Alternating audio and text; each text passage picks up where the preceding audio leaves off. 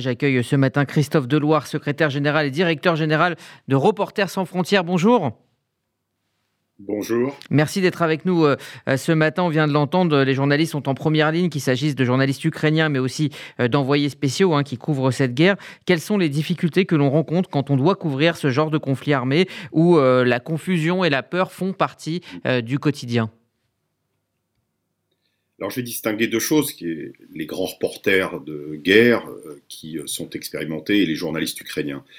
Pour euh, l'ensemble des deux, les risques, c'est d'être victime des risques du métier, parce que le terrain est dangereux, mais c'est pire, puisque les journalistes sont délibérément ciblés, et on l'a vu avec tous les exemples que vous avez cités, les équipes de Sky News, d'Al-Arabia ou d'Extra Bladet au Danemark, ont été ciblées alors même qu'elles étaient identifiées comme journalistes Bref, il y avait là une intention de les tuer tout simplement. Et malheureusement, un journaliste, le premier journaliste étranger, euh, a été tué hier. Nous, lorsqu'on a euh, ouvert le centre de Lviv, le centre pour la liberté de la presse, c'était euh, avant-hier, on avait dit immanquablement il y aura des tragédies, vu les risques. C'est arrivé.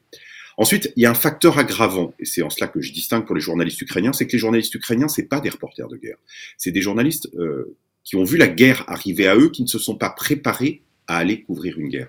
Et donc les dangers, ils sont accrus parce que euh, ils n'ont pas l'expérience, ils n'ont pas eu les formations, ils n'ont pas le matériel nécessaire. Et c'est ce que nous avons lancé sur place à Lviv, dans l'ouest de l'Ukraine, un centre qui précisément a pour euh, euh, activité, et ça a déjà commencé, on a effectué une première livraison de gilets pare-balles, d'apporter tout le matériel nécessaire, des formations, et, aussi, euh, des formations à la sécurité, aux premiers soins, euh, des formations aussi à caractère psychologique. Alors, il faut aussi euh, peut-être rappeler hein, le rôle primordial des, journalistes dans une guerre, celui de rendre compte de ce qui se passe avec évidemment un maximum d'objectivité. on se rappelle, il y a une dizaine de jours du bombardement de la tour de la télévision ukrainienne. c'est tout sauf un hasard. L'importance d'informer est quelque chose de, primordial et c'est aujourd'hui, encore plus en 2022, un enjeu d'une guerre.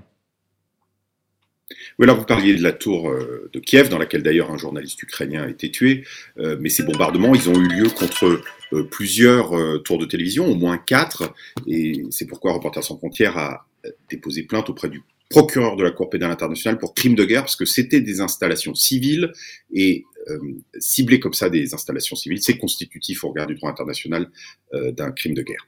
Est-ce qu'il est compliqué aussi pour les journalistes en poste en Russie euh, de travailler actuellement?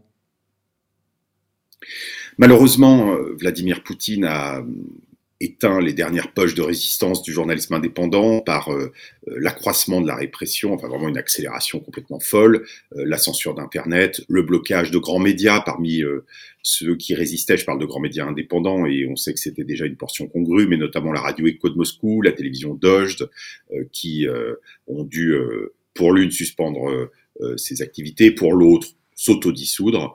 Euh, il reste Novaya Gazeta, ce journal martyr, le journal d'Anna Politkovskaya, dont cinq journalistes ont été tués au cours de l'histoire. Euh, mais malheureusement, si la politique russe, et notamment au regard de la nouvelle loi qui punit de 15 ans de prison toute information sur les forces armées, si, si cette répression continue, l'avenir de Novaya Gazeta sera très difficile. Déjà, on a dû retirer de son site les archives liées à la, la guerre en Ukraine, euh, ne peut pas utiliser le mot guerre. Bref, en Russie, aujourd'hui, les journalistes euh, ne peuvent pas euh, appeler les choses par leur nom. c'est digne de 1984 de George Orwell. Hmm. Merci Christophe Deloire de nous avoir rappelé l'importance de la liberté d'informer, le travail difficile des journalistes sur place. Je rappelle que vous êtes donc secrétaire général et directeur général de Reporters sans frontières. Merci à vous. Merci.